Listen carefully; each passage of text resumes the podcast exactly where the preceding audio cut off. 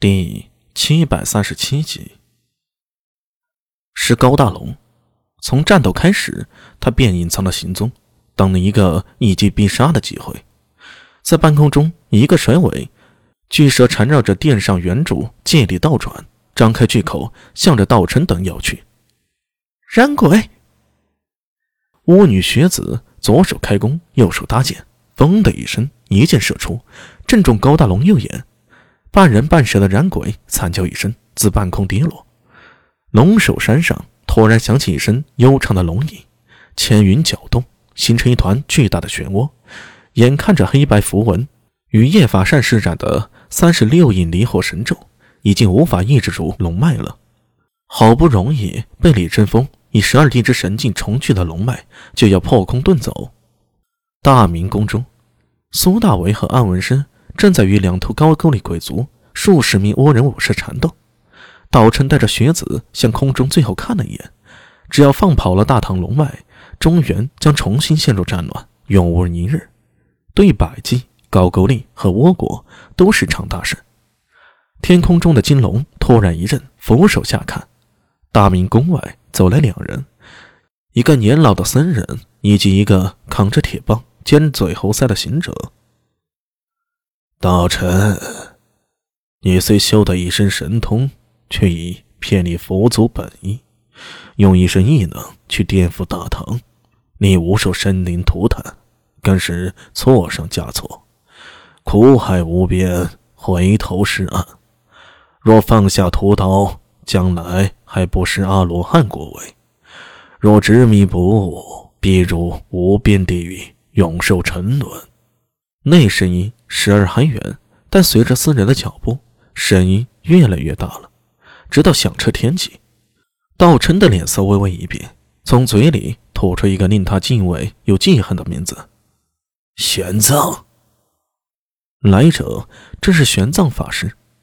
轻易不出大雁塔、不离开大慈寺的玄奘法师突然至此，令道琛顿生措手不及之感。玄奘，当年你立誓。不入官场，不帮李唐做事，为何要插手我的事？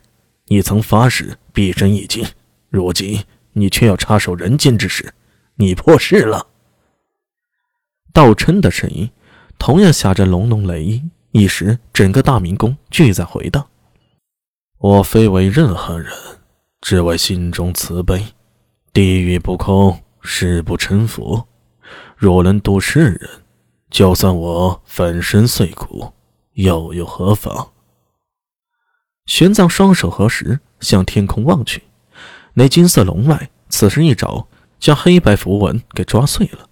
地面上，袁守诚脸色大变，一脚跌坐，从口中喷出淡金色之血，这是他的心头金血，受创非同小可。好厉害的龙脉法师，老道毕竟是老了。若是年轻个十年，袁守诚抓起腰间的红漆酒葫芦，向在不远处正在踏罡不斗、满头大汗、正在不断加强法力的叶法善骂道：“ 你个小道士，好不小事！再不使出压箱底的功夫，只怕要被徒弟摘了桃去呀！”我叶法善唇口一张，顿时精气外泄，心里一阵发狠，牙关咬破鞋尖，噗！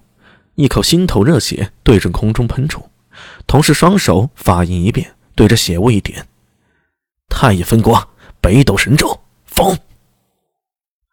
金龙神咒突然亮起了星辰光芒，当中一尊神人脚踏灵龟，身负巨蛇。同一时间，玄奘法师身形高高飞起，在他脚下，一尊金色的巨猿正从他地上慢慢爬起来，将玄奘法师捧于掌间。那巨猿是从行者身上幻化而出的，元气如大江大河奔腾不休。玄奘法师一身月白僧衣，洁净无瑕。他盘膝坐于巨猿手心，双眸未闭，口中念起阵阵禅意。一时，金色符文其大如斗，自虚空中浮现，印向金色巨龙。一声龙吟声传来，龙脉挣扎着，仰天发出悲鸣。苏大为与安文生拼尽了力气，将两名鬼族击杀，将四周倭国武士尽数消灭，抬头看向空中，那金色龙脉被来自佛道两门的秘法封印，身形不断缩小，一点点下沉，最终落回了大明宫，落在了秦晋之前的虚空之中。朕！叶法善大喝一声，用尽最后的力气，将身上七十二道符箓按天罡方位尽数打出，将无字挣扎的龙脉之气定住。袁守诚同时如鬼魅一般一闪，从地上高离尸体间摸出一枚铜镜，乃是十二地之神镜中的有时镜。方才被高离等人盗取三镜，现在找回一枚，还有两枚不知去向。袁守诚一仰脖子，将红葫芦中的酒一气给喝下，口中大喝一声：“断坎离，分乾坤，归位！”手中有镜上隐隐出现一只。昂首抱石，金鸡之形。下一刻，有劲嗖的一声飞回原位，牢牢定住。袁守诚目露不舍，看了一眼安文生和苏大为，摇了摇头，右手一送，七号葫芦飞出，接着定住了虚境方位。这葫芦已是他温养多年的一件异宝，如今为了重新镇住大唐龙脉，不得不舍弃，这让袁老道心中啊肉疼不已。